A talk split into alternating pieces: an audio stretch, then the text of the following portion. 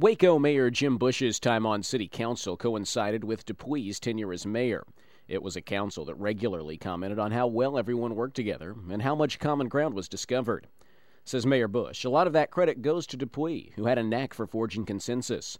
According to Bush, her low key but driven demeanor was perfect for City Hall. She does not come across as your desk pounding, highly opinionated politician. She's just, but she is certainly uh,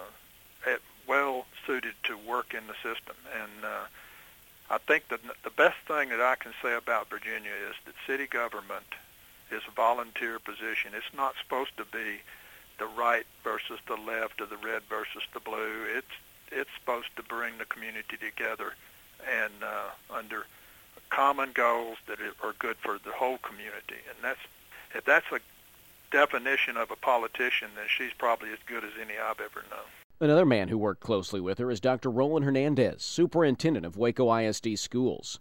Work done through the Greater Waco Education Alliance stands to benefit the district in the coming years and provides much needed assistance to the largest district in the area.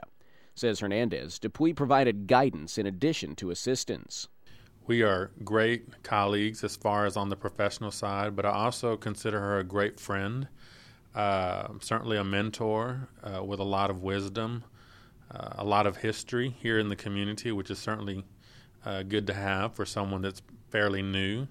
Uh, but she has been supportive from the first few weeks I've been on the job. She has always said, I'm here for you. If you have ideas or, or things you want to do and try, you let me know and I'll help you make those things happen.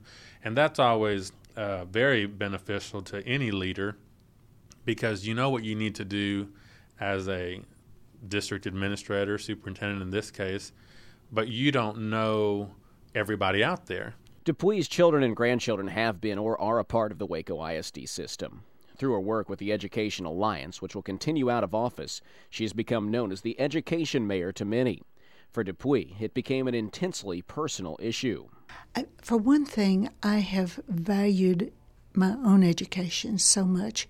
I could see through the years, I could kind of go back and think all the way from kindergarten all the way through to my master's degree, that the kinds of transformative experiences that a good education provides you.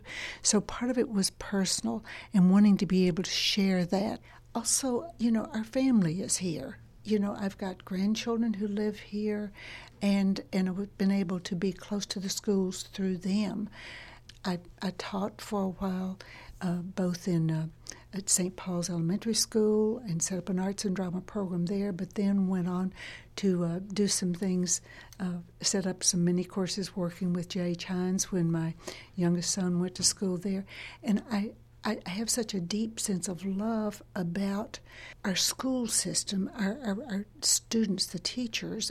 I think that it's just so important that our community understand that we together we rear our children from birth to adulthood. But the community must be there to help send the children to school ready to learn of all ages and see that they graduate. We can't just and shouldn't just expect to turn this over to the schools and say, okay, you do it.